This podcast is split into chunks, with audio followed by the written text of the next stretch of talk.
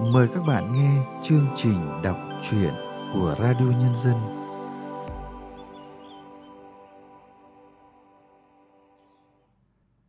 Các bạn thân mến, trong chương trình đọc truyện hôm nay, chúng tôi mời các bạn nghe truyện ngắn Mút chỉ cà tha của nhà văn Tống Phước Bảo qua sự thể hiện của Xuân Khoa.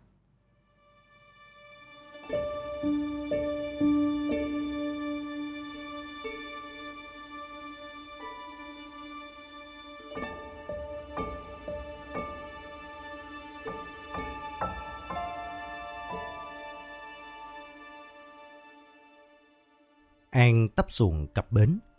Mặt trời vừa mới lưng lửng qua ngọn tre. Hối hả nói giọng từ trái bếp sau. Trời thần! Lọt cái lọt mày xong chưa? Tao thấy cả đoàn về đến cầu sò đo rồi nghe. Mà cái cầu chút ác à. Cái xe thì chà bá, không qua được. Người ta chuyển xuống đò. Đâu chừng chục người lẫn á. Ủa ủa ủa? Chất quốc gì mày? Công dân này mặc chi cái áo bà ba, cái quần tà lõn. Kỳ thấy mồ. Thôi thôi thôi, lẹ lẹ lẹ. Vô thay bộ đồ giết cái coi. Nội ơi, nấu nước pha trà chưa? An nhảy hết chỗ này, lại chạy qua chỗ nọ. Mặc kệ thằng nhỏ, nội vẫn đông đưa giỏng bên hiên nhà. Miệng cười thủng thỉnh. Tội là tội thằng lọt. Mặt mày xanh lè, tim đập thình thịch. Ngồi thư người, hết nhìn thằng An lăng xăng, lại nhìn nội ung dung. Phải chi biết lòng dạ bồn chồn vậy, thằng lọt không nhận lời đâu.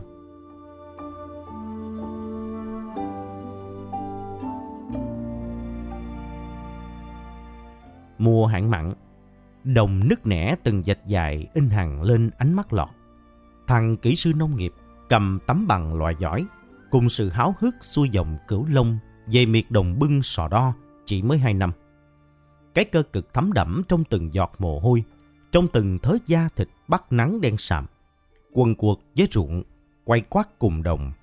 Một ngày hừng hực sức trai chẳng nề hà gì ráo. Nhưng cái nó lo là bao nhiêu lâu nữa dân sò đo còn phải chịu cảnh một mét khối nước ngọt giá 300 ngàn. Cách ngày là phải tưới, hạn mặn đâu chỉ xâm nhập đất đai giường tược. Nó xâm lấn luôn vào mâm cơm của dân xứ này. Những bữa cơm thịt thà thay dần bằng cá khô, bằng mắm trở, đôi khi là mớ rau tập tàn héo hắt còi cọc ngoài bờ rào. Có những đêm nóng trời, lọt nằm võng đông đưa, ngẩng mặt ngó đêm thăm sâu, nghe con cúm núm gọi bầy. Tiếng kêu trầm khàn rang rác cả vùng tối. Có lần thằng An nói, cúm núm thiếu nước ngọt nên giọng lạc quẻ. Bữa đó thằng An ngồi sát mái hiên, cầm cái tàu mo cao quạt phành phạch. Hay thôi, Mày dẫn tao lên Sài Gòn đi mần công ty ăn lương đi. Chứ kiểu này, sống đặng thêm mấy tháng nữa đâu là chết sình vì đói. Mấy thằng con trai sò đo mình bỏ đất mà đi làm xa hết. Có đứa ngược cầu Mỹ Thuận lên Sài Gòn. Có đứa lên gò sầu đâu, qua cam bán hàng ở chợ trời. Có đứa lên chùa bán nhang, là bán nhang thiệt cho khách tứ xứ ghé miễu cúng đó. Mà mày hiểu theo cái nghĩa tầm xàm là nó đi bán nhang theo diện đoàn tụ ông bà cũng đúng. Sò đo, không làm nông thì coi như đợi cũng chết rồi hen. Thằng An về rồi, Lọt vẫn bần thần bụng dạ. Tâm thức nó hiện lên ảnh hình còn lưu giữ của những tháng năm trẻ dại theo ba trên chuyến xe đò mùa hè về thăm nội. Đó là những ngày hè rực rỡ nhất của khoảng đời nó. Má hay nói, miệt đó mũi sáo đĩa lình, có gì đâu mà thằng con ham giữ thần. Cứ nằng nặc đòi về rồi ở tận cho đến mấy tháng hè mới trồi đầu lên Sài Gòn tụ trường. Không dừng cái tên Dũng Tiến, ông ngoại đặt nghe kêu hãnh. Thằng nhỏ chạy về quê nội mấy tháng hè. Chừng lên Sài Gòn thỏ thẻ với má. Ở quê, người ta gọi con là Lọt. Thằng nhỏ của năm lớp 2 nhận thêm cái tên mà nụ cười toe toét. Mặt má nó cấm đoán dùng dằn, chẳng để ai biết. Nhưng rồi cả đám bạn học lẫn bạn chơi trong cái xóm nhỏ bắt đầu đứng trước cửa nhà réo gọi Lọt ơi, Lọt à. Mã la nó cười, ra điều thích thú cái tên quê chất. Cái tên cứ thế theo nó miết cho tới khi nó xin má lập nghiệp quê nội. Má khóc cho đã nư, má giận cho cạn cơn, má cũng phải ưng lòng. Thằng lọt của má 24 tuổi như sáu sổ lồng, chọn hướng Tây mà rỗn rãng bay về. Ai đời người ta học công nghệ, học kinh tế. Thằng con trai nhà này lại học làm nông. Đất Sài Gòn thì đẻ ra vàng cây vàng miếng, chứ đất ở cái xứ múc chỉ cà tha đó đẻ ra toàn cực khổ cơ cầu. Giờ chẳng hiểu nổi tụi trẻ nó nghĩ gì nữa. Bữa nó đi, má còn dặn giới theo. Má cho mày hai năm thôi, không mừng ăn được thì lên lại Sài Gòn nghe con.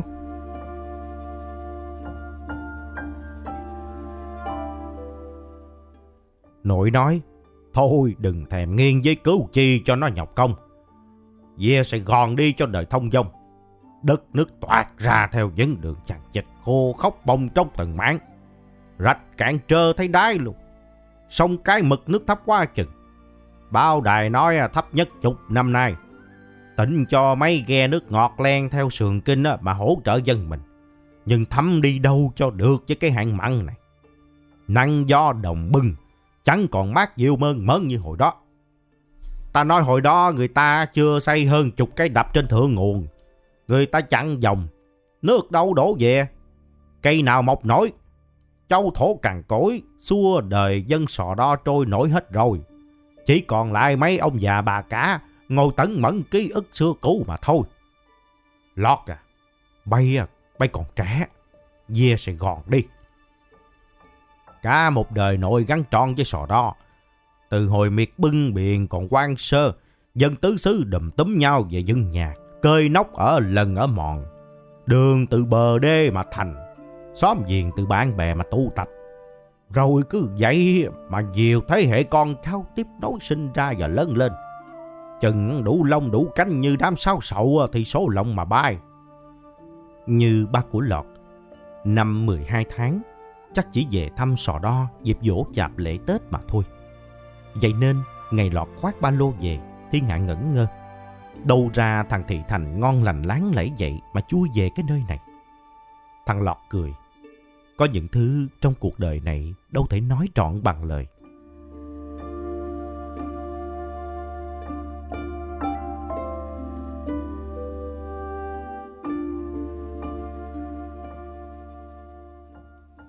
Thằng An cự nữ khi nghe Lọt kêu đi biển xách nước về trồng lúa.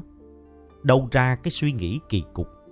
Ai đời, nước ngọt trồng còn canh đổ mồ hôi mẹ mồ hôi con. Sợ lúa trổ đồng gặp rầy, sợ lúa cho hạt lép, sợ bán không được giá. Sợ thí bà cố luôn.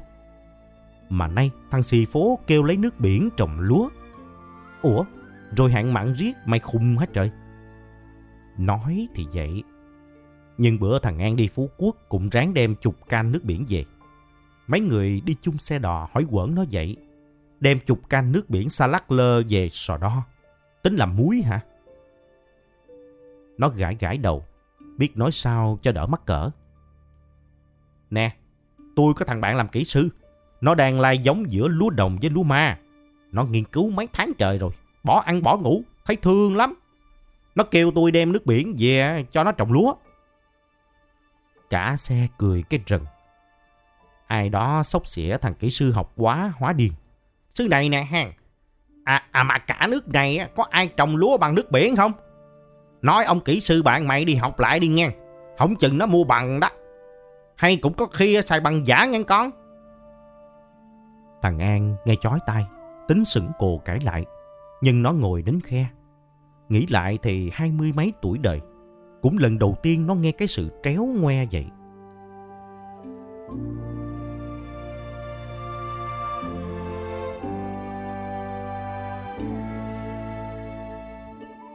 Năm đó thằng Lọt về quê nội. Một chiều hè mưa đã trời. Nó nhảy tưng trên bến tắm mưa thì trợt chân té sông. Thằng An đang bị bõm lội phía dưới. Nhanh như rái cá, bơi tới chỗ thằng xì phố mà kè lên chân bến.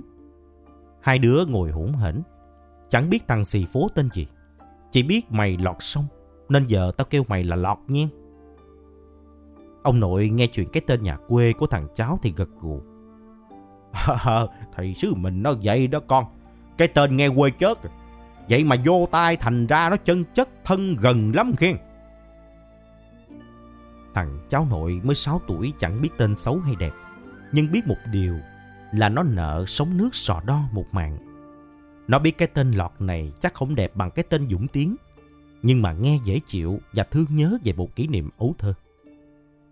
Sau bận hè đó, mỗi năm nó về đều cùng thằng An dọc ngang khắp nẻo sò đo.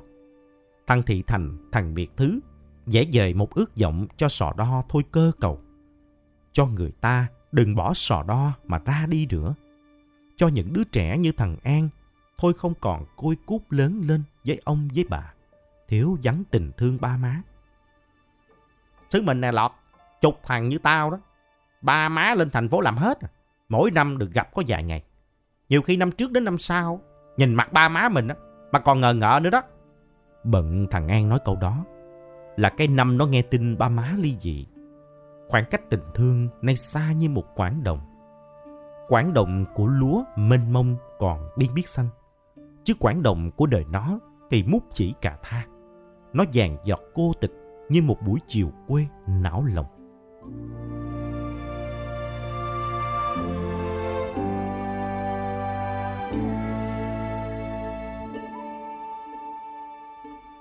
Anh quay phim, chị phỏng vấn, có cả ông phó giám đốc đài truyền hình tỉnh. Thằng lọt lóng ngóng, biểu nó thay bộ đồ cho đẹp. Nó trả lời tỉnh rụi. Chứ lát nữa nó phải đi ruộng, nó làm nông dân mà, mặc vậy là đúng rồi. Hỏi nó sao không ở Sài Gòn lập nghiệp cho sáng lạng, về cái xứ này có thấy khổ không?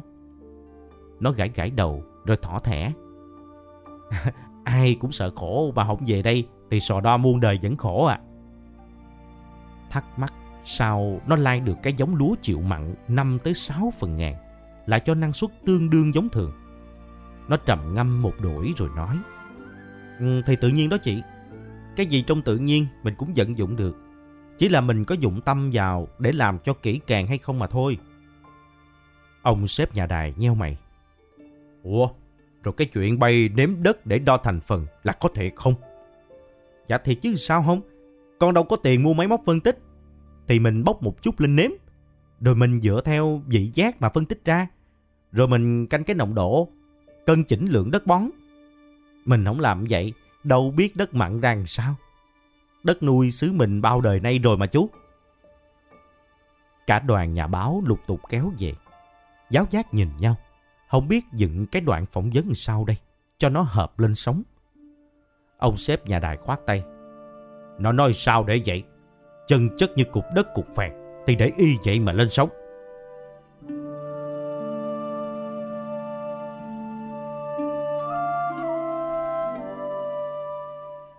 Má gọi điện thoại cho Lọt.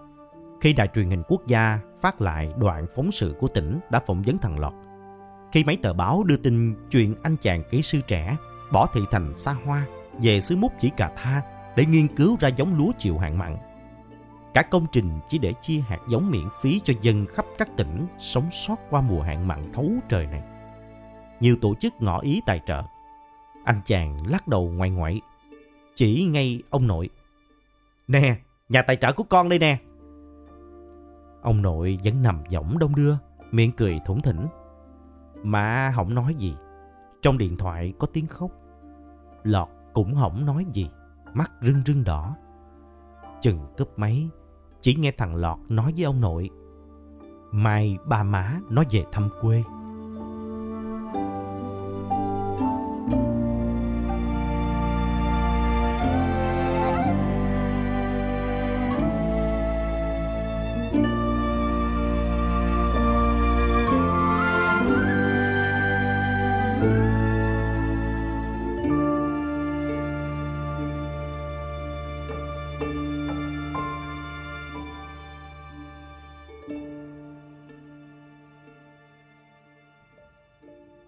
Bạn vừa nghe xong chuyện ngắn Mút chỉ cà tha của nhà văn Tống Phước Bảo qua sự thể hiện của Xuân Khoa.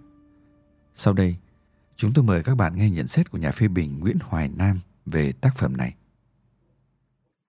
Mút chỉ cà tha là một cụm từ quen thuộc trong phương ngữ miền Tây Nam Bộ và nó đã được tác giả trẻ Tống Phước Bảo dùng làm tên cho một chuyện ngắn rất sinh động của mình. Mút chỉ cà tha chỉ một vùng đất ở xa rất xa trung tâm, xa cả về khoảng cách địa lý lẫn trình độ phát triển. Nó như một vùng đất bị nền văn minh bỏ quên, nơi đất và người bị để mặc cho tồn tại trong cảnh tự cung tự cấp, lạc hậu, đói nghèo.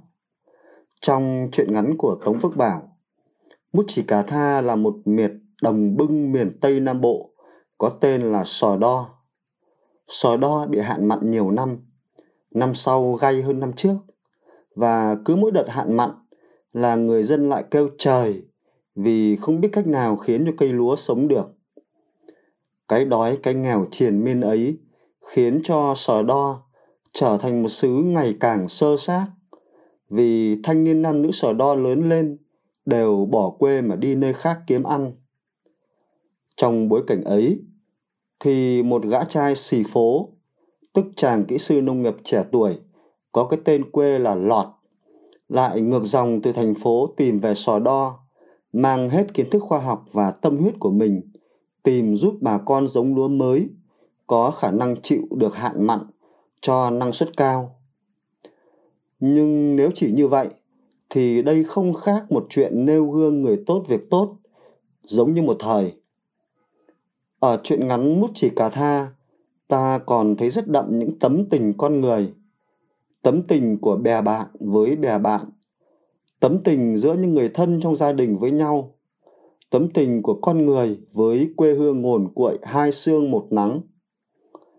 Chính điều đó đã làm lên xứ sở đo sáng lên, ấm lên và mút chỉ cà tha không còn là câu than trời trách đất nữa mà chỉ là một câu tự chào vui vẻ về làng quê của mình mà thôi. Chương trình đọc truyện của Radio Nhân dân hôm nay xin được tạm dừng tại đây. Hẹn gặp lại các bạn vào chương trình sau. Thân ái, chào tạm biệt các bạn.